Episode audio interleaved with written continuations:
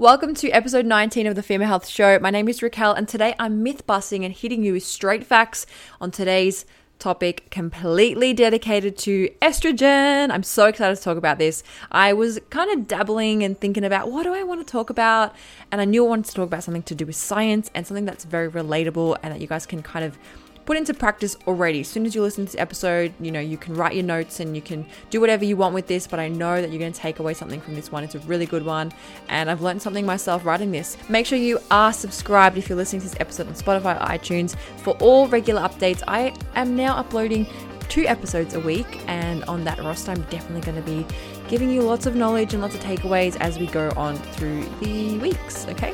Now, also, one last thing before we get into the show the Female Health Show has a community podcast group. You can join it on Facebook. I would love for you to be part of it. It's a place where you can ask questions and I can answer you directly or I can answer them directly on the show. And I'm really looking forward to having that space and also exploring it with you as well.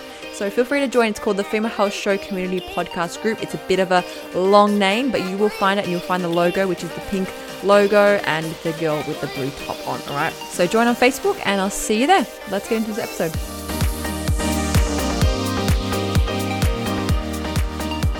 Now, I would easily say at least 90% of the population don't understand estrogen. Unless you've done a degree or, like myself, actively seek out information about hormones, you probably haven't thought estrogen, I don't really need to know about that. It has no real life changing importance.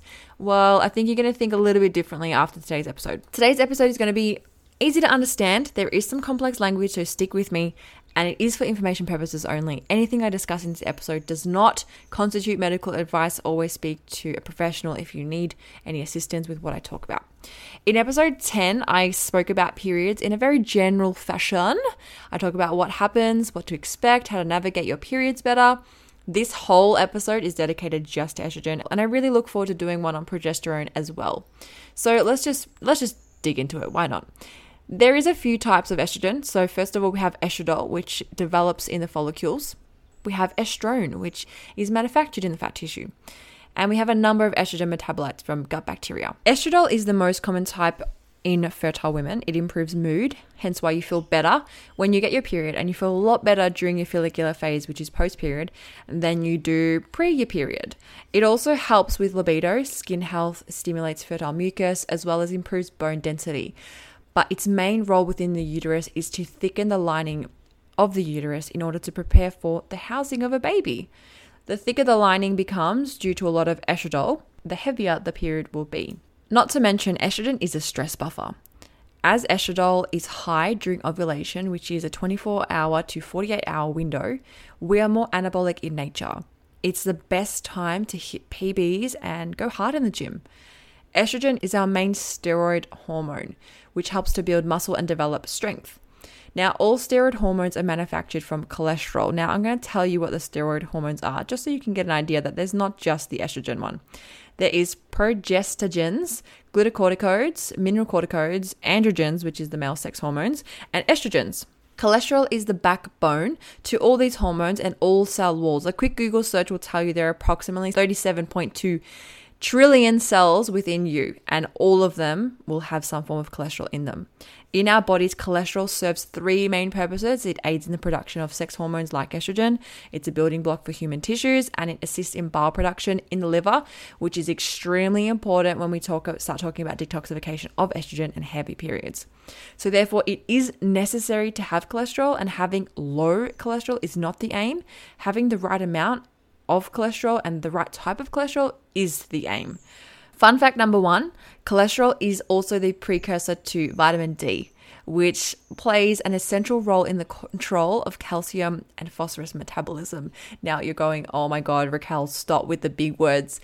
All this means is it plays a role in your DNA and your RNA structure, which, if you're still lost, is your genetics. Okay, so we need cholesterol you don't need to have low cholesterol. We need to have the right amount and the right type of it, okay? Estrogen also enhances our ability to tolerate insulin, making this an opportune time to increase carbohydrate intake.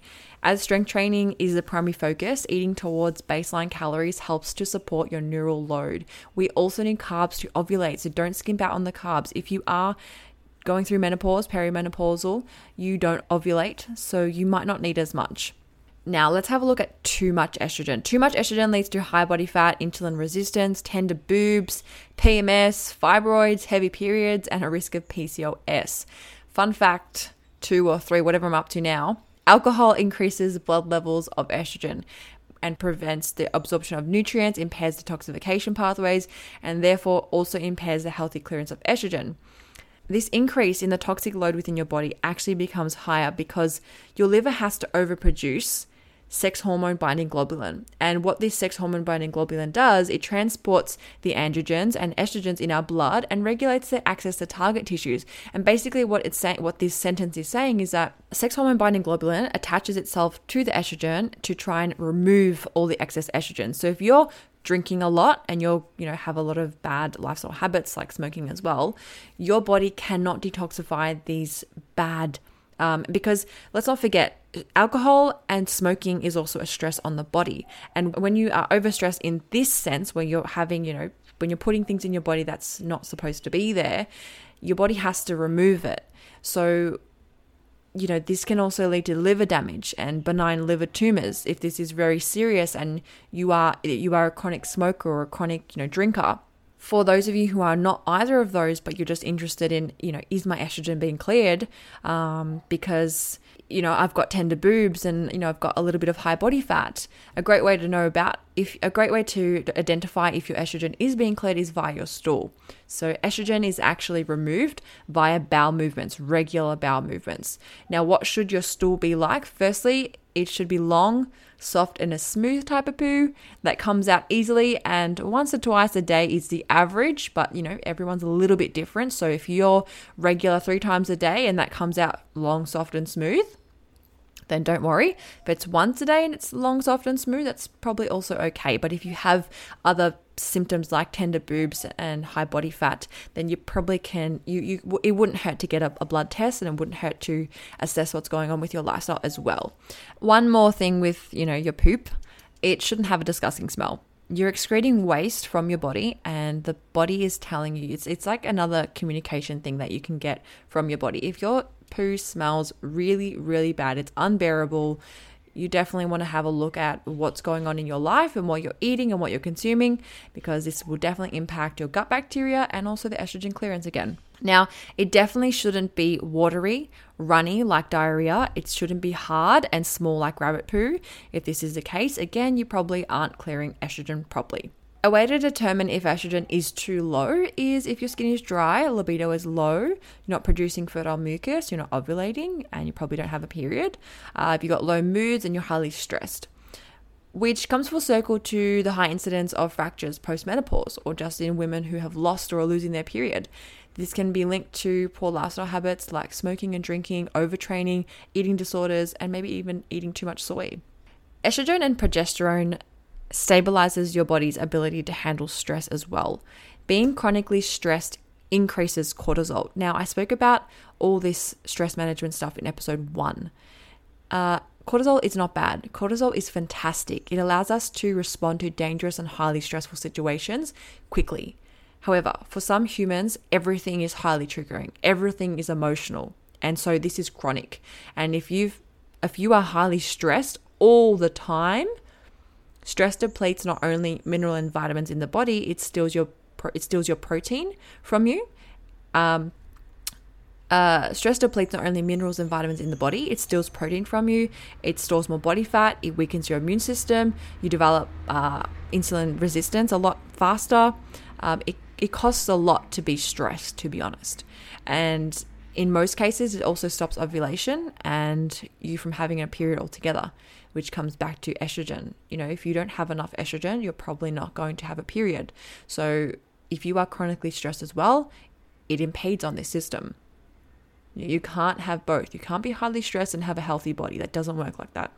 I hope you really enjoyed this episode on estrogen today. Although this is the end and it's not a very long episode, I really just wanted to get the straight facts out so it's easy for you to understand and, and already apply to your life. If you have any questions, please don't hesitate to ask. I would also love to have a segment on the show where you send me questions to answer directly by you for you.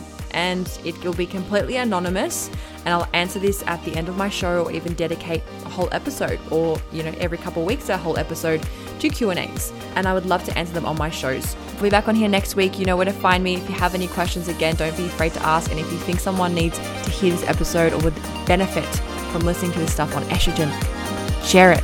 Share it with everyone. All right. Thanks for joining and speak to you all soon. Bye.